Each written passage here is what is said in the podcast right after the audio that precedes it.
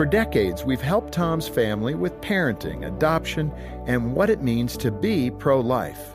That's just typical of the way Focus on the Family has worked over the years.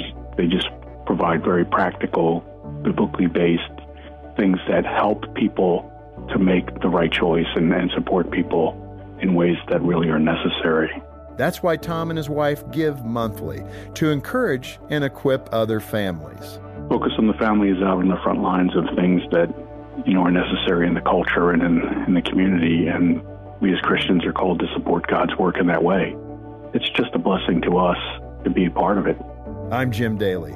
I'm inviting you to give monthly so that together we can save even more families. Join our Friends of Focus on the Family team by calling 800 A Family or donate at focusonthefamily.com/family. My wife and I have six kids, and I consider myself something of a teenage uh, whisperer. I can say that we successfully got them through the teenage years into adulthood. They're all uh, strongly independent and doing well uh, generally in life. When the teen years came, there were these eye rolls, there were tears unexpectedly by both the boys and the girls. There were these hormone changes that just made everything difficult, it seemed. But it was a beautiful, wonderful season, and we're going to talk about uh, the joys of some of the changes that occur in the teen years. I'm John Fuller, and along with Dr. Danny Huerta, who heads our parenting team. And Danny, your kids are in the teen years. Mm. Uh, what happened way back when, 11, 12, 13, when, uh, when your son and daughter became teens? Yeah, John, they are towards the end of those teen years. You're a survivor. I, I'm a survivor, that's right. you know, there were more – on the good side, there was some deeper conversations yes. that began to take place, and we got to, you know, uh, conversations on political topics, on topics of sexuality, on mental health topics, uh, sports, all kinds of great conversations.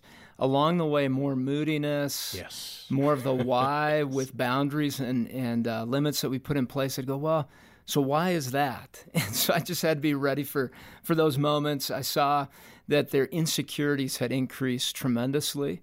There were a lot more comparisons to their friends and what other people were doing, and they were adjusting and adapting in their own way to those insecurities. And I would see it in some of their behaviors or the, what they were choosing to do or choosing mm-hmm. not to do.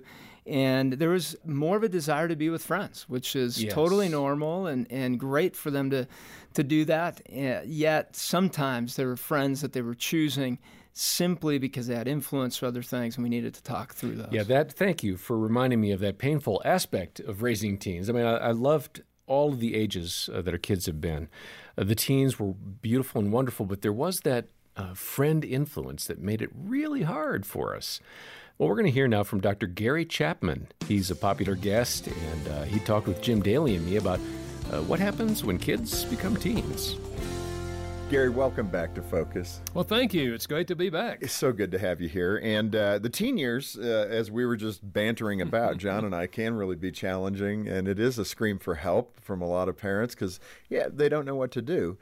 Uh, I'm going to put you on the spot. What were those years like for you and your own family? Well, you know, with our daughter, they were really easy.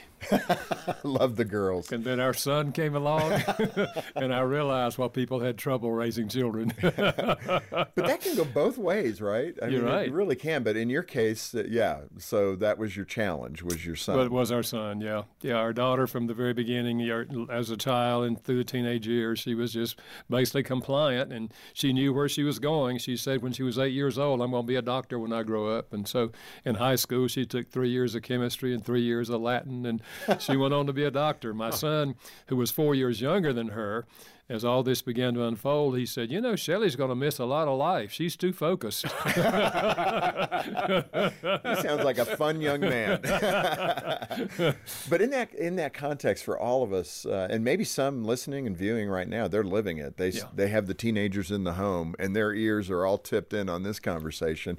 What causes that turbulence? Why mm. why do we laugh you know, humor's rooted in truth. Yeah. Why do we laugh about the teen years? Because it is true. It's turbulent. It, it is true. You know, I remember the uh, the mother who said to me, she said, uh, Doc Chapman, she said, I don't know what's happened to my son. She said, since he became a teenager, he's questioning everything I have said through the years. And she said, it's just like his brain is changed. And I said, you guessed it. His brain has changed. Yeah, you that's know? what's happening. And the brain is refocusing during those uh, teenage years. And so, yeah, there are things happening. They're thinking differently. And uh, one of the things is they're thinking now more logically. And uh, I didn't say they're they're logical. I just said they're beginning to develop Yeah. logical thought. You know, uh, and so they're going to question things. And so we have to learn how to work with that rather than working against that. Right. And you say in the book that you need to really remember it's developing. Yeah, absolutely. It's not developed. Man, I'm telling you, when you're in the heat of battle with your teenager, that's hard as the adult to remember that, that they're not there. I mean, I saw research, and you're into all the research. Uh, a boy's brain isn't fully developed till 25. 25. Now, how many parents just went, duh? but it is so true. And uh, describe those attributes of the of the teen brain. What what is going on? Well, I think one of them is what we just mentioned. That is, they are beginning to think logically. And consequently, they are questioning almost everything. Things we've taught them their whole lifetime. They're questioning those things. Is that really true? And uh, they're going to ask us questions. And we're going to either help them work through that or we're going to shut it down by saying, you know better than that. I've taught you di- different from that. You know, and so we've got to learn to cooperate with that. The other thing I think in the brain, what's happening is the emotional part of the brain is going through some changes. So they're really high and really low. In the morning, they can just be so jovial and everything seems wonderful. And they go off to school and come back that evening and they're in the pits. Yeah. You know, something happened today that influenced them in a negative way, and now they're in the pits. So, and parents, this is hard to understand because this morning you were this way, and tonight you're this way. But it's it's a part of the, the development of the brain. Danny, this is wheelhouse stuff for you. You know this uh, just because of your training and experience. But Gary talked about how teenagers, the brain is changing physically. So, uh, what does that look like um, practically? How do the brain changes affect what we see in our uh, daily interactions with our kids? Well, they're starting to think outside the box, right? So more abstract, conceptual thinking. So they come up with creative ways to do life, new, new and creative ways, right? To solve problems. They see new ways to make the bed, new ways to do chores. They feel enlightened, like hmm. there's something new they're bringing to this world because their brain is beginning to see beyond the concrete and into this abstract world, which is fantastic, yet it can be super frustrating. They also, on top of that, have the risk taking uh, that is taking place in their brain. Their brain is more open to risk taking. Okay. They're attracted to that, which is great as they're growing up, yet it, it can get them in trouble. And that can play out in going too fast at times, and then the reality of a ticket, or uh, wanting to do something that the school has said they shouldn't do, and they decide, well, you know, uh, they don't know best. I want to do it. I'm above that that rule or that law.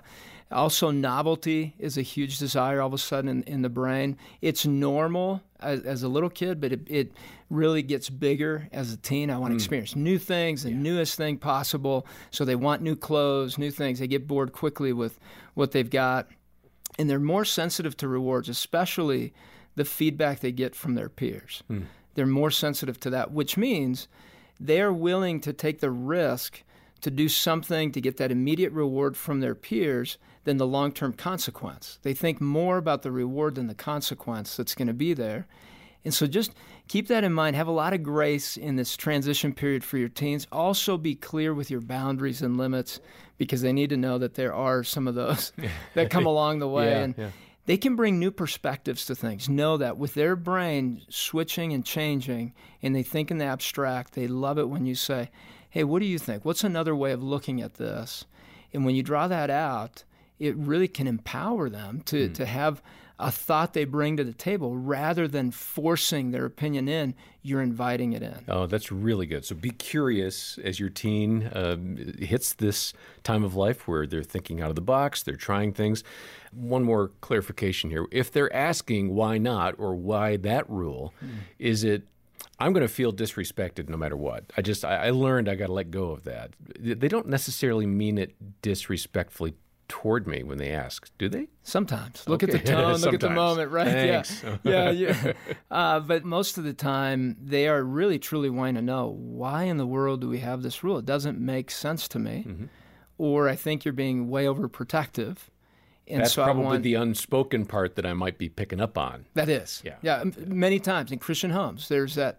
I think you're being overprotective. Why would you think that that's unsafe or that's wrong? Show me in the Bible. Tell Hmm. me why we've had this boundary. Take the time. Be patient. Lean in with your kids. Yeah, that's great. You're always so helpful on this particular topic. Every time we come near teens, I think Danny's going to have gold, and well, you did once again. So uh, thank you. And thank you to your team, Danny, because you've got a whole curriculum uh, called Launch into the Teen Years. You're part of it. Uh, it's videos, a workbook. It's pretty good stuff, isn't it? It is, and we really wanted to come alongside parents to give them opportunities, talking points to have with their kids, uh, opportunities to have that conversation, intentional conversation. Six sessions takes you from identity all the way to talking about sexuality, and uh, you can dig as deep as you want as parents within this resource. If your child is not yet a teen or has just started that journey, uh, that season in life, get information about Launch into the Teen Years. Uh, we'll link over to that in the show notes, and you can find out more about the videos and the workbook. And then uh, we heard from Dr. Gary Chapman. He is always so good and has such great insights. And uh, his book would be perfect. It ties right into what we've uh, been hearing from him and then talking about with Danny. Uh, things I wish I'd known before my child became a teenager. Uh, really practical, solid, sound biblical advice. Uh, get a copy of that book today when you make a donation to Focus on the Family. Uh, we welcome your one time gift or your monthly pledge. And when you join the support team or uh, renew or uh, give again, we'll say thanks by sending a copy of that book to you. All the details, of course, are in the show notes.